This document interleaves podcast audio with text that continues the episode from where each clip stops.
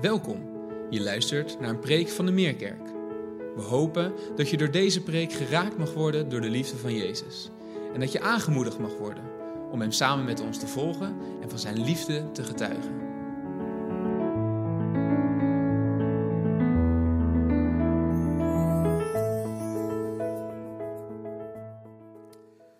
Een hele goede morgen. Waarin we nadenken over de vraag: wie is God voor jou? De Amerikaanse predikant en schrijver Tozer, die zegt in een van zijn boeken: Wat er in jouw gedachten bovenkomt als je aan God denkt, dat is het belangrijkste wat er over jou gezegd kan worden. Ik zeg het nog een keer. Wat er in je gedachten naar boven komt als je aan God denkt, dat is het belangrijkste wat er over jou gezegd kan worden. Nou, daar gaan wij vanmorgen bij stilstaan. Wie is God voor jou en voor mij? In de Meerkerk zijn we bezig met een serie over de bergreden. En vanmorgen gaan we niet lezen uit de bergreden, maar dit thema heeft daar wel alles mee te maken. Ik heb de preek van Patrick van vorige week beluisterd. En dan uh, denk ik dat er heel veel dingen in zitten waarin we daar zeg maar op voortborduren. In de bergreden en dat zie je in alles wat Jezus leert en wat Jezus van zijn volgelingen vraagt. Dat komt er eigenlijk op neer, en dat zie je heel mooi in de bergreden, dat Hij vraagt van ons wat Hij zelf is. En in die zin zijn wij als mensen ook, zoals in Genesis staat, geschapen naar Zijn beeld, God wil graag in ons zien wat Hij zelf is. We hebben gezongen over de trouw van God, over de goedheid van God. En dat wil Hij in ons zien. Patrick zei vorige week over het, toen hij preekte over plegen van overspel in de bergreden, wat Jezus daarvan zegt. Toen zei hij, God weet alles van ons en toch houdt hij van ons. En dan kijkt hij niet alleen naar de buitenkant, hij kijkt naar de binnenkant.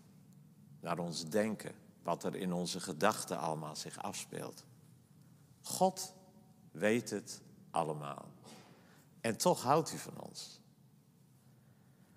En verder zei Patrick, Jezus ging om met oplichters, hoeren, leugenaars, moordenaars en overspeligen.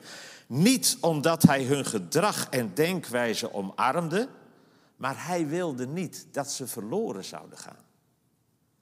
En daarin proef je de liefde van God. En daar willen we vanmorgen bij stilstaan. En dan ook de vraag, hoe is het mogelijk dat koning David genoemd wordt een man naar Gods hart koning David, die zijn mooie buurvrouw zwanger maakt en dan haar man vermoordt, is de man naar Gods hart. Ja, waarschijnlijk heeft dat te maken met wat we lezen in Psalm 51, waar David in volkomen verbrokenheid boete doet en om vergeving vraagt.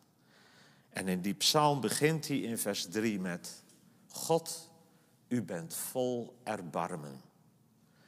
U bent vol liefdevolle genade. U bent vol van vriendelijkheid. En bij alles wat er is gebeurd, weet David dat. David, wie is God voor jou? God is vol erbarmen en dat geeft hem de moed om in al zijn gebrokenheid naar hem toe te gaan. Als we de bergreden lezen, dan is in mijn gedachten altijd dat verhaal van die moslim in de, gevangenis, in de gevangenis hier niet vlakbij, hier niet zo ver vandaan op Schiphol. Die die uitspraak doet en zegt: Zulke mooie woorden heb ik nog nooit gelezen.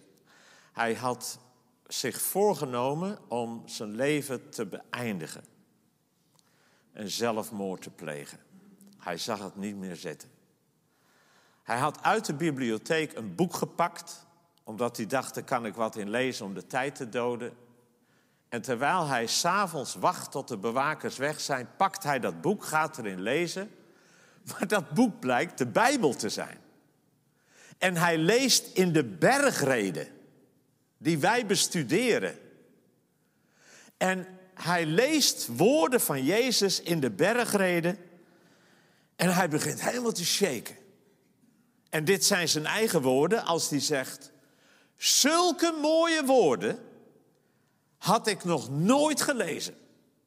Zo anders dan de hoogdravende, wollige taal uit de Koran. Zulke mooie woorden heb ik nog nooit gelezen. En hij besluit om niet zijn leven te beëindigen. En dan zegt hij, nou heb ik nog maar zo'n klein stukje gelezen. Wat gebeurt er met mij als ik dat hele boek ga lezen? Het is zo bijzonder. Het onderwijs van Jezus. Wij zijn geschapen naar zijn beeld en hij wil graag in ons zien wie hij zelf is. God zien zoals hij is. Dat verandert alles in jouw leven en in mijn leven. We hebben allemaal vragen diep van binnen over God. Is God er wel? Wat kunnen we van God weten? Wie is Hij? Hoe kan ik hem beter leren kennen? En dan denk ik dat je kan zeggen hoe dichter we komen bij het hart van God. Het hart van God. Het wezen van God. Het echte karakter van God. Hoe dichter wij komen bij het hart van God. Hoe meer ons dat zal verwarmen en innerlijk ook zal veranderen. Nou bestaat er zoiets als wat ik ben gaan noemen mentale afgoderij. Je hebt in je hoofd een godsbeeld, maar zo is God niet. Je kunt van hout en steen een afgod maken, een beeld van God, maar zo is God niet. God is geen houten beeld, God is geen stenen beeld. Maar dat kun je ook in je hoofd met je meedragen. Ideeën over God, zo is God niet. En dat, dat, dat ben ik gaan mentale afgoderij gaan noemen nadat ik toen de kinderen nog klein waren, een keer in een, in een kerk waren, wat, wat wij zouden noemen een, een zware kerk. En daar werd een preek gelezen. En er waren twee preken. En tussendoor werd een psalm gezongen. En toen hoorde je de auto's langs de kerk rijden. En toen maakte de preeklezer daar een opmerking over. Ja, moet je horen, al die mensen in de auto op zondag, de dag des Heren. Er zijn mensen die doen daar zo gemakkelijk over. En toen zei hij, die maken God nog barmhartiger dan de mensen. Die maken God nog barmhartiger dan mensen. Ik dacht, wat bedoel je daar in vredesnaam mee? Dus na de kerk ben ik, ben ik op zoek gegaan naar de man. En dat wou ik hem vragen. Ik kon hem niet vinden. Intussen was mijn vrouw met kleine kinderen, die wilde naar huis. Dus ik heb hem nooit die vraag kunnen stellen. Maar sindsdien ben ik dat mentale afgoderij gaan noemen. Wij kunnen beelden, ideeën over God met ons meedragen. Maar zo is God helemaal niet. Dan hebben we een afgod in ons hoofd. We lopen er niet mee rond, maar we dragen het voortdurend in ons denken met ons mee.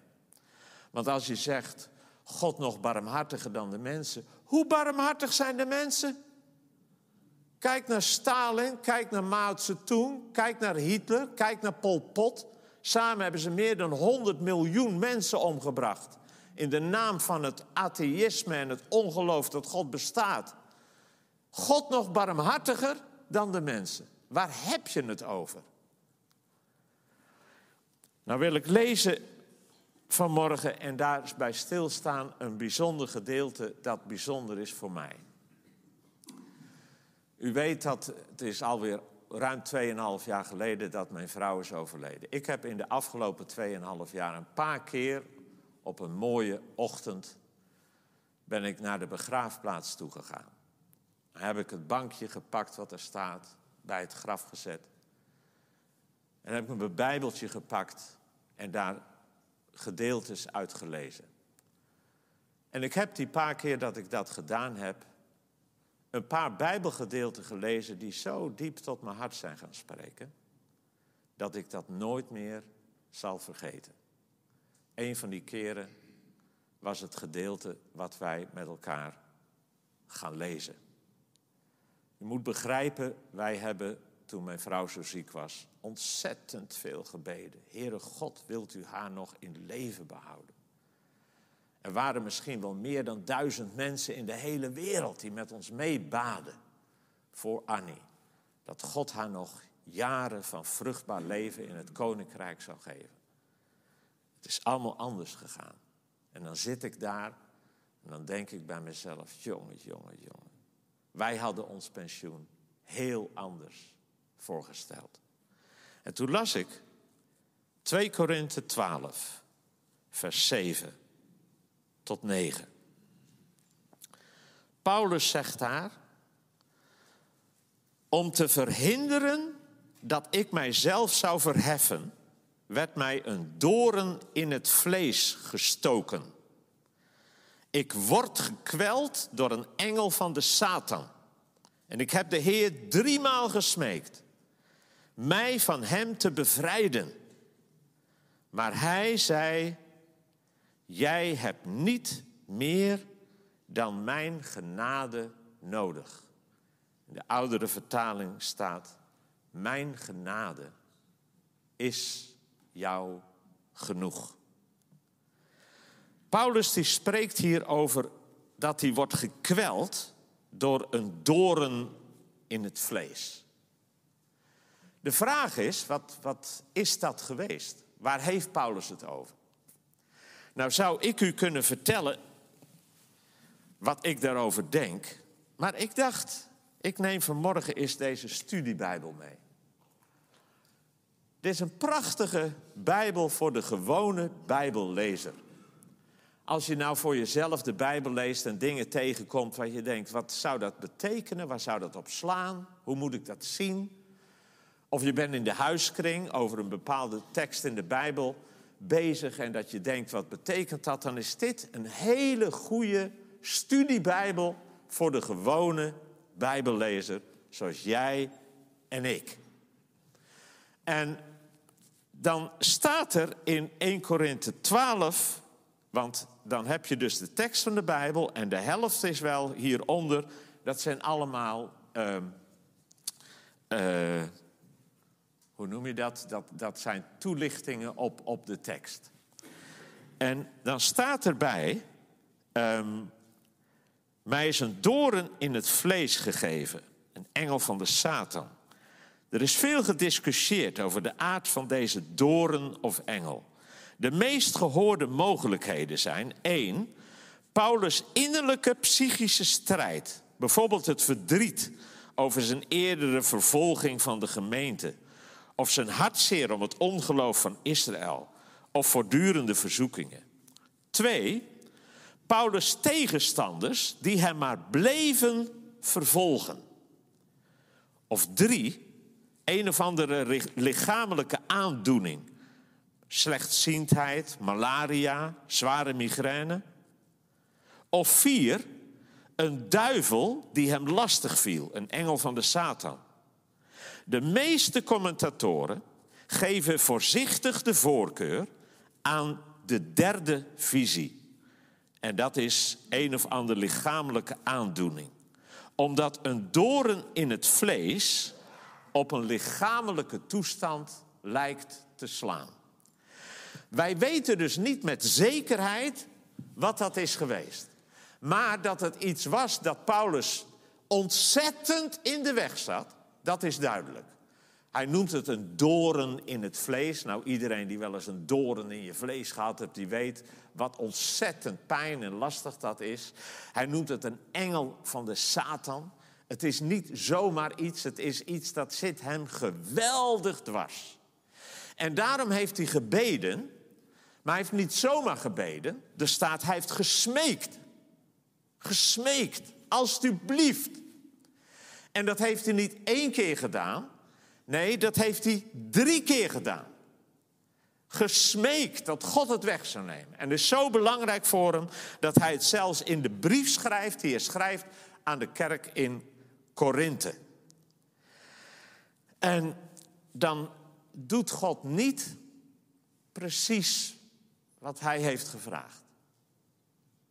Hij neemt het niet weg waar hij om had gesmeekt. En dan is het antwoord van God aan Paulus. Paulus, je hebt niet meer dan mijn genade nodig. Mijn genade is jou genoeg. Ik zat op het bankje bij het graf. En ik dacht aan al die keren dat wij gesmeekt hadden, gebeden hadden. En toen kwamen deze woorden zo bij mij binnen. En die vertaal ik maar even met Joop. Laat het nou voor jou genoeg zijn. Te weten dat ik zielsveel van jou houd. En dan denk ik, dat is het woord van God voor ons vanmorgen. Dat is het woord van God voor jou en voor mij. Dat in al jouw pijn, in al jouw verdriet, in al jouw dingen van onverhoorde gebeden, dat God tegen jou zegt, als jij je vertrouwen op Jezus hebt gesteld, dat God zegt, joh, wat er ook is voorgevallen, laat het voor jou genoeg zijn te weten dat ik zielsveel van jou houd. Het is zo wonderlijk als je de evangelie leest, dat het gaat dagen. Dat in de komst van Jezus en zijn lijden en sterven voor ons, dat God die hemel en aarde heeft geschapen, tot ons is gekomen om voor ons te lijden en te sterven en zijn liefde aan ons te bewijzen. Je vindt dat in het Johannesevangelie. God zelf leed en stierf voor ons. Het Johannesevangelie begint met die woorden. In de beginnen was het woord. Het woord was bij God. Het woord was God. Alle dingen zijn door het woord geworden. Er is niets geworden dat geworden is dan door het woord geworden. En dan weer even later in vers 14 staat. En het woord is vlees geworden. En het heeft onder ons gewoond. Het begint zo cryptisch. Alhoewel dat woord, dat is het Griekse logos, was een bekend begrip voor in de Griekse filosofie. Logos stond voor woord, voor kennis, maar ook voor oorsprong. In de beginnen was het de oorsprong, in de beginnen was. En dan zie je, in de beginnen was, en Logos heeft onder ons gewoond. Dat slaat op Jezus. En als je dan terugleest, dan zie je in de beginnen was Jezus. Jezus was bij God, Jezus was God. Alle dingen zijn door Jezus geworden. Er is niets geworden dat geworden is dat niet door Jezus is geworden. En Jezus heeft onder ons gewoond. En dan denk ik, ja, en Jezus heeft voor ons geleden. En Jezus is voor ons gestorven.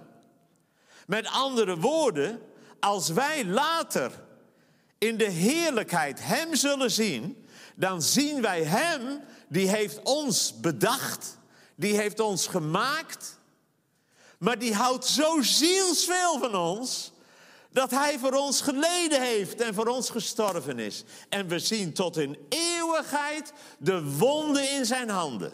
Daar zijn geen woorden voor. We hebben het wel over de grootste wereldgodsdiensten, het boeddhisme, het hindoeïsme, de islam en het christelijk geloof, alsof ze met elkaar te vergelijken zijn. Maar ze zijn helemaal niet met elkaar te vergelijken, want dit is zo van een volkomen andere orde. Dit had geen mens kunnen bedenken. Dit heeft ons geopenbaard moeten worden. Want hier had geen mens op durven, hier had geen mens op, op, op, op gekomen in, als we dachten aan God en wie is God en hoe, hoe is God. God is zo ongelooflijk vol van liefde voor ons en voor dat wat Hij geschapen heeft. Dat wij ons daar eigenlijk nooit echt een goede voorstelling van kunnen maken. Nou is God natuurlijk meer dan liefde. Hij is ook volkomen heilig. Hij is ook volkomen rechtvaardig. Maar vanmorgen willen we bijzonder stilstaan bij die ongelofelijke liefde van God. Vul je eigen naam maar in en zeg dan: laat het voor jou genoeg zijn te weten dat ik zielsveel van jou houd. Maar, zeggen mensen dan misschien, hoe zit het dan met al die verhalen in het Oude Testament, Joop? Dat Israël zomaar al die volkeren uit Canaan verdrijft en het land overneemt, landje pik. Of hoe zit het dan met de ballingschap? Het is toch verschrikkelijk wat daar allemaal gebeurde, dat God zijn volk op zo'n vrede wijze weghaalt en wegvoert naar Assyrië en Babylonië. Wel, als je dan je in die verhalen verdiept, dan zie je dat gebeurde wel, maar het gebeurde niet zomaar.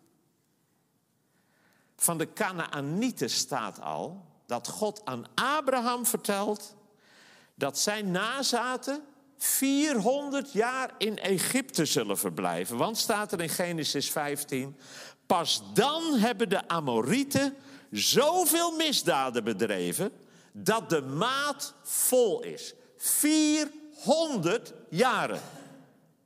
En die misdaden bestonden uit wat in Deuteronomium 12 staat. Ze hebben voor hun goden alles gedaan wat de Heer verafschuwt. Ze hebben zelfs hun kinderen, hun zonen en dochters als offer voor hun goden verbrand. Hun verdrijving was Gods oordeel over hun weerzinwekkende praktijken. Dat God 400 jaren lang had aangezien. En toen zei hij, en nu is het goed. De maat is vol, het is afgelopen. Datzelfde zie je bij de wegvoering van Israël in ballingschap. Ook dat gebeurt niet zomaar.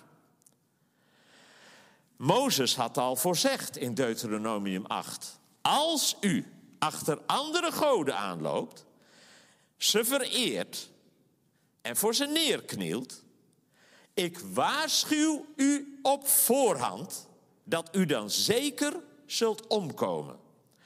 Het zal u net zo vergaan als de volken die de Heer ter wille van u heeft uitgeroeid. En als dan Noord-Israël in het jaar 732 voor Christus in handen van de Assyriërs valt, dan is dat 200 jaar nadat Jerobiam, de eerste koning van Noord-Israël, twee gouden stierkalveren had laten aanbidden. En daarna zoveel onrecht was gevolgd. 200 jaren lang. En als Zuid-Israël, Juda, Jeruzalem, 127 jaar daarna in handen valt van de Babyloniërs en wordt weggevoerd, en daar gebeuren verschrikkelijke dingen, en Jeruzalem wordt volkomen vernietigd, dan gebeurt dat 320 jaren later, na koning David. 320 jaar waarin de meest verschrikkelijke zonden van kindoffers, allerlei vormen van afgoderij, immoraliteit, uitbuiting, onderdrukking, moord, God zegt van een koning, hij vulde de straten van Jeruzalem met bloed. 320 jaren lang. En dan zegt God, en nou is het genoeg. Je ziet hierin dat het oordeel van God, dat is echt het laatste wat hij wil. Zoals God het zegt door de profeet Ezekiel, ik heb geen behagen God zegt: Ik heb geen behagen in de dood van een zondaar, Maar veel meer dat hij zich bekeert, dat hij omdraait, anders gaat leven en leven zal. De echo daarvan, die hoor je later in de woorden van Jezus in Lucas 13, als hij huilt over Jeruzalem en zegt: Jeruzalem, Jeruzalem, dat de profeten dood en stenigt wie naar haar zijn toegestuurd. Hoe vaak heb ik je kinderen niet willen bijeenbrengen, zoals een hen haar kuikens. Gods liefde, je ziet het overal doorheen komen. Je ziet het in het verhaal van Jona. Jona die gestuurd wordt naar Nineveh, de hoofdstad van de Assyriërs. Voordat Noord-Israël zal worden weggevoerd. Om hun het oordeel aan te zeggen. Maar Jona wil niet. Want Jona denkt stil, laat God het oordeel maar uitvoeren. Dan zijn we af van de Assyriërs. Dan is er misschien toch nog hoop voor een toekomst van Israël. Maar uiteindelijk gaat hij. En dan, als God zijn plannen wijzigt, omdat de Ninevieten tot bekering komen en zich berouwvol ja, God om vergeving vragen, dan zegt Jona, ja zie je wel, ik was er al bang voor. En dan zegt hij letter, letterlijk, u bent een God die genadig is en liefdevol, geduldig en trouw en tot vergeving bereid. Ik dacht het al wel, dat het zo zou gaan. U bent veel te lief en veel te goed voor die slechte mensen. En dan aan het einde, dan zit hij te mokken. Hè? Dan is die boom opgegroeid en verdord. En dan zit hij daar te mokken. En dan zegt God tegen Jona: Als jij al verdriet hebt om een boom, zou ik dan geen verdriet hebben om Nineveh, die grote stad met 120.000 mensen en dan ook nog eens al die dieren? En dan stopt het boek met die woorden. Een inkijkje in het hart vol van liefde van onze God. Voor alle mensen, ook die buitengewoon wrede, zondige Ninevieten. Je proeft het in het verhaal van Jezus in Lucas over de verloren zoon. Die vader met een oudste en een jongste zoon. En de jongste zoon die de erfenis vast opeist. En met zijn geld naar het buitenland gaat. En zijn geld verkwist aan hoeren en drank en alles wat God verboden heeft. Uiteindelijk komt hij als een berooide viespeuk terug. En zijn vader staat elke dag buiten te kijken. Zou die nog weer terugkomen? Zou die nog weer terugkomen? En dan komt de dag. En dan ziet de vader die viespeuk in de vette terugkomen. En dan rent hij naar hem toe. En dan slaat hij zijn armen om die viespeuk heen. En dan is die oudste zoon, die altijd vroom alles heeft gedaan wat vader heeft gezegd, die wordt boos als vader dan een groot feest gaat opzetten omdat die jongste viespeuk weer is thuisgekomen en zegt, dat heb u nooit voor mij gedaan. En dan zegt de vader, ja joh, maar deze was verloren, maar hij is weer behouden. God heeft geen behagen in de dood van een zondaar, maar veel meer dat hij zich bekeert en dat hij leeft. En dan zie je het in de woorden van Jezus, wat Jezus van zichzelf zegt. Ik ben niet gekomen om over de wereld te oordelen, maar om de wereld te redden. En dan zegt hij, ik ben niet, ik ben niet gekomen om rechtvaardigen te roepen, maar zondaars. Gezonde mensen hebben geen geneesheer nodig, maar zieken. Daar is hij voor gekomen. En je proeft het in de woorden van Paulus in Romeinen 5, vers 8, waar hij het uitroept. God bewees zijn liefde doordat Christus voor onze zonde gestorven is toen wij nog zondaars waren. En dat hele hoofdstuk in Romeinen 5 is een prachtig hoofdstuk over de liefde van God. God die zoveel van ons houdt. Jezus stierf en gaf zijn leven voor onze zonde toen wij nog zondaars waren. Hij wist, als het ware, niet hoe wij zouden reageren. Toch deed hij het al. Dat is nog eens liefde. Ongelooflijk. En dan geeft hij niet iets op. Hij had ook de melk weg kunnen opofferen voor ons. Hij geeft zichzelf.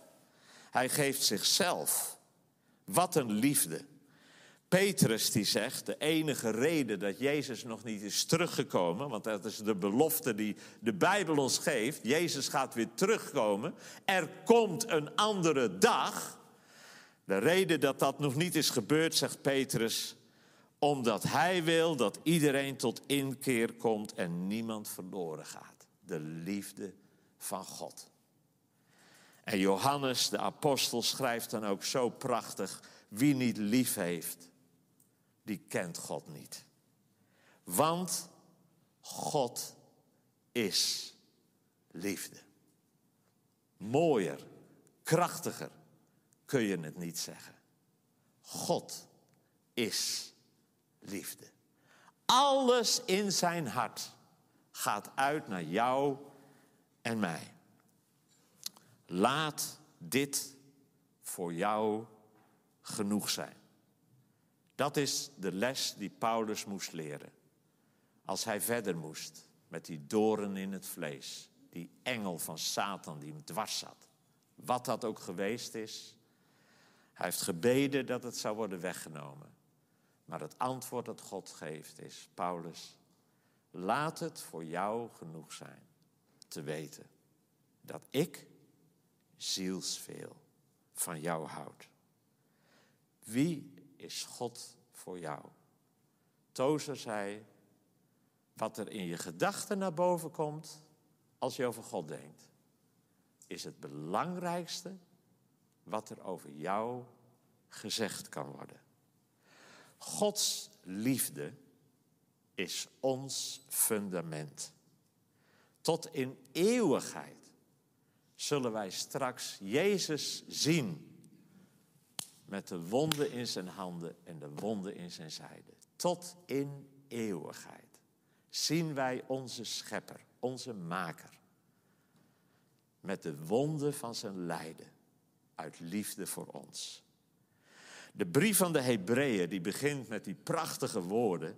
Op velelei wijze en langs velelei wegen heeft God in het verleden tot de voorouders gesproken door de profeten. Maar nu de tijd ten einde loopt, heeft Hij tot ons gesproken in Zijn Zoon. En wat heeft Hij gezegd? Luider en duidelijker dan dat Hij dat deed in Jezus, heeft Hij het niet kunnen doen. Ik hou van jou, zielsveel. Dat is onze God. En dan mag niemand denken, niemand, niemand. Maar ik val buiten de boot, want voor mij geldt dat niet. Voor mij is het, ik ben te erg. Nee, daarom vraagt Jezus ook om te komen, want hij zal je nooit de deur wijzen. Ik ben van de week bij vrienden in Friesland geweest. En mijn vriend die heeft me meegenomen naar Leeuwarden. En daar hebben we de gevangenis in Leeuwarden bezocht. Die gevangenis heeft een enorme historie in de Tweede Wereldoorlog. Want op een gegeven ogenblik hadden de Duitsers een kopstuk uit het verzet te pakken en in die gevangenis gezet. En die hebben ze zo gemarteld, want die man wist enorm veel. Die hebben ze zo gemarteld om informatie uit hem los te krijgen.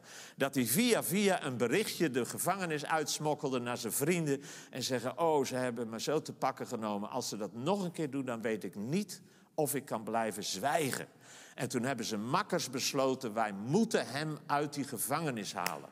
En 25 verzetslieden hebben toen een plan gemaakt en die hebben uh, zich laten insluiten. Hè. Ze hebben zich voorgedaan als politiemannen met gevangenen. En zo zijn ze in de gevangenis gekomen. En toen hebben ze de zaak overrompeld. Hebben ze 55 gevangenen hebben ze de deuren opengedaan en, en losgelaten. Nou, stel je voor dat ze dan bij de deur komen van hun maat die dat bericht heeft gestuurd. Ik hou het zo niet vol. Als het nog een keer gebeurt, dan ga ik.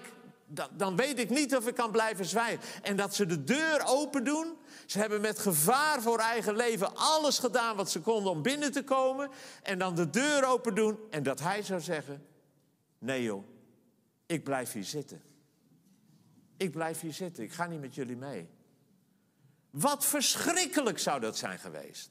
Maar dan denk ik aan God die zijn zoon stuurt en alles heeft gedaan. Heeft zijn leven ingezet en gegeven om de deur open te doen en dat te zeggen: Kom je met me mee? En dat je dan zou zeggen: nee, ik blijf hier zitten. Of ik ben te slecht. Dat kan niet dat u van me houdt. Ik ben te slecht. Wat een ramp zou dat zijn. Niemand mag denken dat hij buiten de boot valt. Paulus schrijft aan het einde van Romeinen hoofdstuk 8: Ik ben ervan overtuigd dat dood nog leven, engelen nog machten, nog krachten, nog heden, nog toekomst, hoogte, hoogte of diepte, of wat er ook maar in de schepping is, ons zal kunnen scheiden van de liefde van God, die Hij ons gegeven heeft in Christus Jezus onze Heer. Paulus zegt, ik ben ervan overtuigd. Alleen deze overtuiging, alleen deze overtuiging geeft mij de zekerheid van mijn geloof. God heeft zijn liefde bewezen. In al onze pijn, in al onze onverhoorde gebeden, de ongemakken van dit leven, zegt God vanmorgen tegen jou en tegen mij, wat er ook is, laat het voor jou genoeg zijn te weten dat ik, de schepper van hemel en aarde, zielsveel van jou houd. We gaan zo bidden. Ik wil vragen of de mensen van de muziek vast naar voren komen. En dan gaan we zo dadelijk ehm, met elkaar nog kort bidden. En God danken voor deze ongelofelijke werkelijkheid. Het eerste wat er in jou en mijn gedachten bovenkomt als we aan God denken. Dat is het belangrijkste. Wat er over jou en mij gezegd kan worden. Zullen we samen bidden? Heere God, u bent zo anders dan wij ooit van onszelf uit over u gedacht zouden hebben, als u uzelf niet in Jezus aan ons zo had geopenbaard, hadden wij dit nooit kunnen weten, nooit durven dromen. Uw liefde, uw genade is zo groot. U bent zo anders dan wij zijn. Bevrijdt u ons, bevrijdt u mij van alle verkeerde denkbeelden over u en vul ons hart met wat u van uzelf hebt gezegd en wat wij in Jezus van u zien. Ook in de bergreden die wij nu bestuderen. En vanmorgen zegt u tegen ons: laat het genoeg zijn voor jou. Met je onverhoorde gebeden, je pijn, te weten dat ik onwijs veel van je houd. O God, u kent alles van ons en toch houdt u van ons. En wij reageerden daarop met het lied wat we zo gaan zingen. U riep mij om voor u te leven. Aan u alleen wil ik mij geven. Trek mij, o Heer, dichter naar u toe. Neem mij, kneed mij, vul mij. Heer, dat is de roep vanuit ons behoeftige hart. In Jezus' naam. Amen. Fijn dat je hebt geluisterd. Voor meer informatie ga naar www.meerkerk.nl.